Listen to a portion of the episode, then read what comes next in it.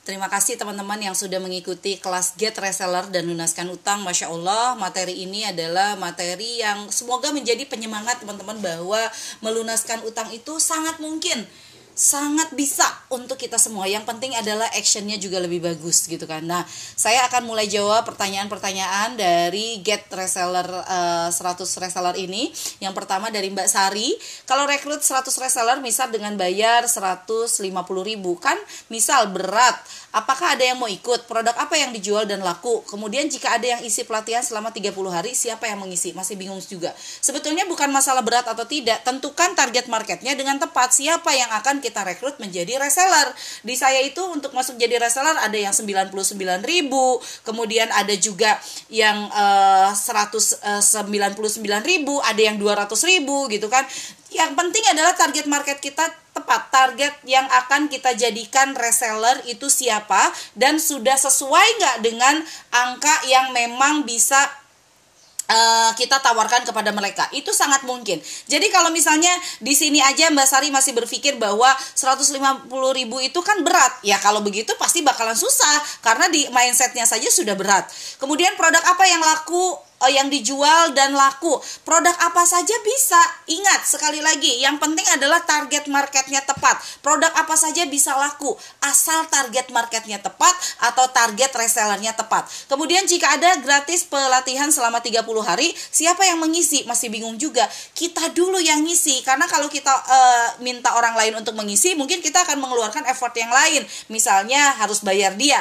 Tapi kita dulu, bagaimana tes saya belum terbiasa. Makanya kita sebagai sebagai leader itu harus nambah wawasan, harus banyak baca, harus banyak ikut training sehingga akhirnya kita mengaplikasikan dari sana dan kita jadi punya pengalaman yang sangat bagus untuk kemudian kita akan sharing kepada uh, yang menjadi reseller-reseller kita. Jadi jangan banyak bingungnya, kerjakan, mulai di list kira-kira saya mau ngasih sharing tentang apa kepada reseller-reseller saya.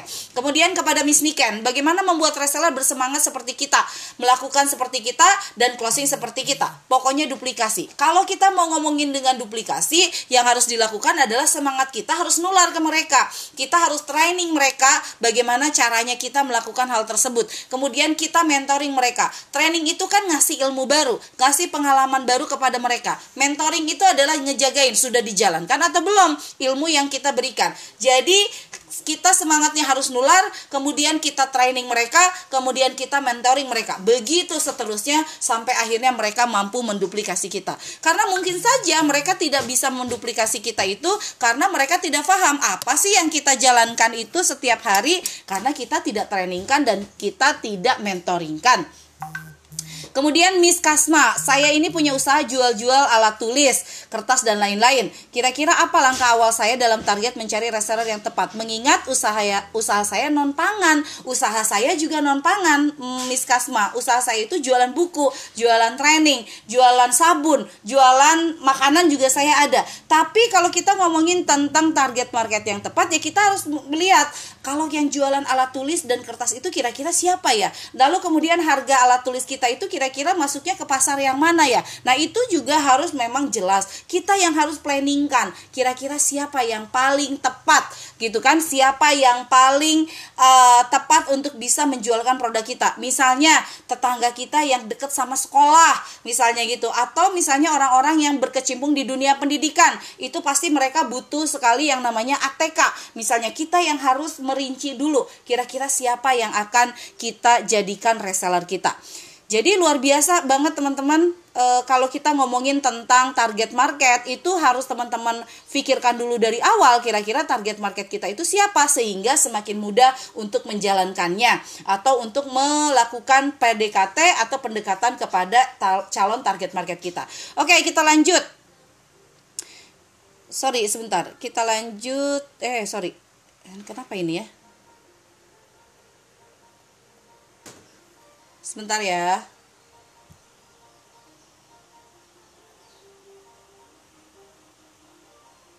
Oke, kita lanjutkan.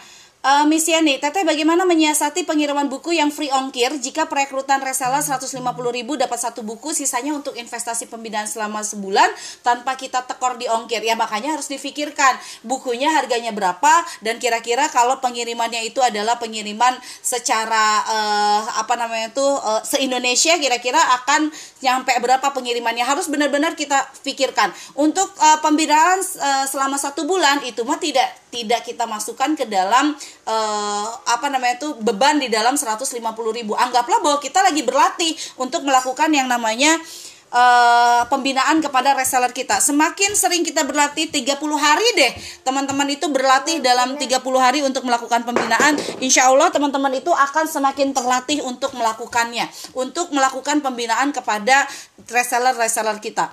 Kemudian uh, Miss Maria, bagaimana cara menentukan niat bersama suami dalam usaha, menyatukan niat bersama suami dalam usaha karena suami maunya usaha A, sedangkan saya maunya usaha B karena memang passion saya usaha di B. Kemudian kira-kira fee yang sering jadi rebutan emak-emak itu berapa ya? Soalnya saya kan sudah bikin reward ini itu tetap aja melempem. Sebetulnya kalau kita ngomongin tentang uh, passion pasti suami juga punya passion yang sama. Tinggal nanti kita ada kesepakatan. Kira-kira yang paling bagus di pasaran untuk kita jual itu yang mana ya? Gitu kan? Jangan ego masing-masing. Memang passionnya ada di B. Tetapi kata suami atau kita lihat di pasar yang sekarang dibutuhkan itu ternyata yang si A. Ya kita ngikutin dulu suami sambil belajar bagaimana kita kemudian bisa memasukkan memasukkan usaha uh, di A itu usaha si B juga bisa masuk ke sana. Jadi belajar bareng-bareng untuk kompak dulu gitu kan. Jangan sampai nanti yang ini mau ke mana, yang ini mau ke mana gitu kan. Nah ikuti aja dulu suaminya gitu. Kalau menurut saya sih perempuan itu ikut suaminya dulu, istri itu ikut suaminya dulu. Baru setelah kita ikutin suami dan ternyata berhasil, baru insya Allah passion itu gampang untuk kita mulai usahanya. Kemudian fee yang sering jadi rebutan mama itu berapa ya? Kalau reseller mah sebenarnya standar ya 20%. Kalau kalau untuk reseller. Kemudian uh, saya bikin reward ini itu tetap aja melempam. Tambah orangnya, rewardnya terus diuji coba yang mana, kemudian akhirnya baru kita ketahuan reward yang paling digemari emak-emak itu yang mana. Biasanya reward yang paling digemari kalau di saya ya reseller saya itu mereka sukanya logam mulia, kemudian yang kedua adalah uang cash. Ya, oke, okay.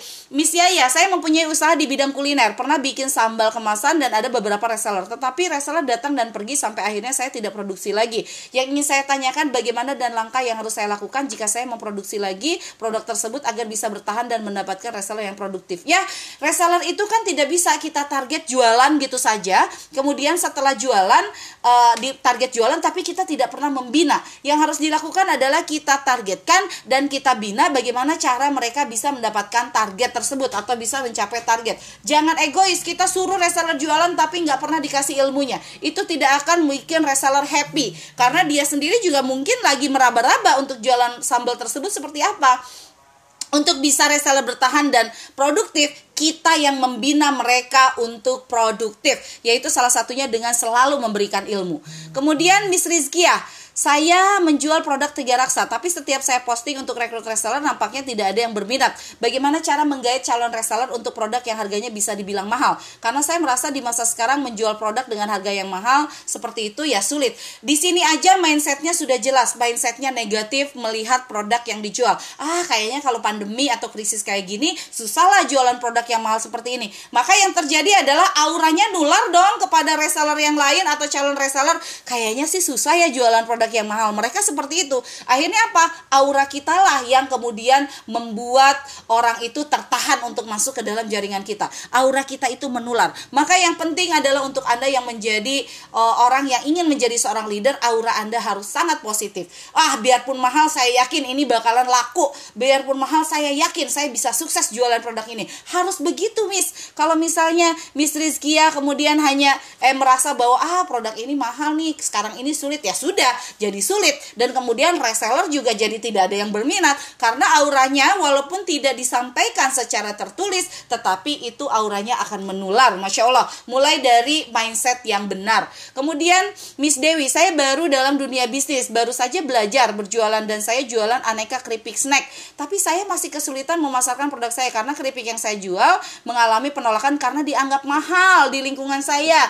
Bagaimana agar saya bisa menjual produk saya sesuai target market yang tepat? Nah keripik, kemudian tahu pun ada yang premium harganya, ada yang harganya murah, ada yang harganya ya. Tapi bukan masalah harga murah atau mahal, target marketnya tepat atau tidak. Untuk keripik seperti itu kira-kira siapa yang bisa beli? Tidak bisa semua orang itu membeli karena yang satu mungkin penghasilannya hanya satu juta dalam satu bulan, yang satunya lagi 5 juta, yang satunya 10 juta. Nah, kira-kira keripik ini bisa dijual berapa gitu kan? Siapa yang bisa beli? Nah target market itu sangat penting. Tidak bisa kita memaksakan menjual produk dengan harga sekian kepada mereka yang tidak mampu beli walaupun kita sudah edukasi sebagus mungkin tapi ada duitnya tidak ada gitu.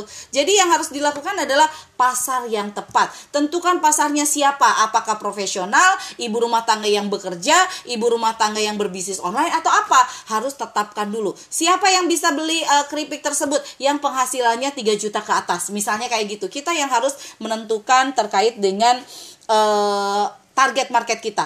Kemudian Miss uh, Vera, setelah menentukan standar reseller, bagaimana cara memprospek dengan efektif? Sudah dikasih tahu benefitnya, biasanya berminat tapi mundur pas tahu harga produknya. Bagaimana mengoptimalkan reseller yang ada untuk melakukan reseller get reseller? Oke, okay, teman-teman, yang pertama yang harus anda lakukan adalah memperbanyak jumlah orang yang diprospek. Semakin banyak orang yang diprospek, maka semakin banyak peluang yang bisa anda dapatkan terkait dengan prospek itu closing atau tidak. Karena hukum Paretonya akan nyambung ya. 10 banding 1 10 yang di prospek satu yang closing. Gitu kan? Jadi perbanyak dulu jumlah yang di prospek tapi sekali lagi harus benar-benar tahu dia itu pasar kita atau bukan pasarnya produk kita atau bukan gitu. Jadi jangan maksain gitu kan untuk kita prospek orang yang sebenarnya dia tidak bisa membeli produk kita atau dia merasa bahwa harga produk kita itu mahal. Tapi ada juga yang dia itu mundur dengan harganya yang mahal karena dia tidak tahu kita itu siapa gitu kan. Ini produk kok mahal banget dia kurang paham benefitnya. Makanya kalau untuk uh, kita sebagai pebisnis online harus lebih banyak melakukan yang namanya storytelling di sosial media. Kenapa? Sambil pelan-pelan kita kasih tahu kenapa sih produk kita mahal, apa sih benefitnya, apa sih value-nya sehingga akhirnya ketika kita memprospek orang, orang scrolling ke statusnya kita dan dia menemukan jawaban-jawaban dari pertanyaan yang mungkin masih ada di kepalanya. Kemudian bagaimana mengoptimalkan reseller yang ada untuk melakukan reseller get reseller? Mereka harus uh, merasa nyaman dulu dong di kita. Mereka harus merasa bahwa kita, uh, mereka merasa uh, oh jadi reseller kita itu menyenangkan sekali sehingga akhirnya mereka bisa mengget reseller. Kalau mereka sendiri merasa tidak puas menjadi reseller kita, mana mungkin mereka bisa get reseller yang lain. Jadi puaskan reseller yang ada dulu. Kemudian Miss Yani, saya seorang reseller baru beberapa bulan ingin sekali merekrut marketer tapi baru saya e, karena saya baru masih belajar dalam hal jualan omset saya juga belum pasti dan belum bernilai puluhan juta. Pertanyaannya, apa yang harus reseller e, apa yang harus apa saya harus menjadi reseller yang sukses dan menghasilkan omset puluhan juta dulu sebelum merekrut reseller? Tidak. Gitu. Yang penting adalah sudah closingan sudah tahu cara closing gimana bisa rekrut reseller sehingga akhirnya pengalaman anda bisa di share kepada reseller yang mungkin masih newbie banget.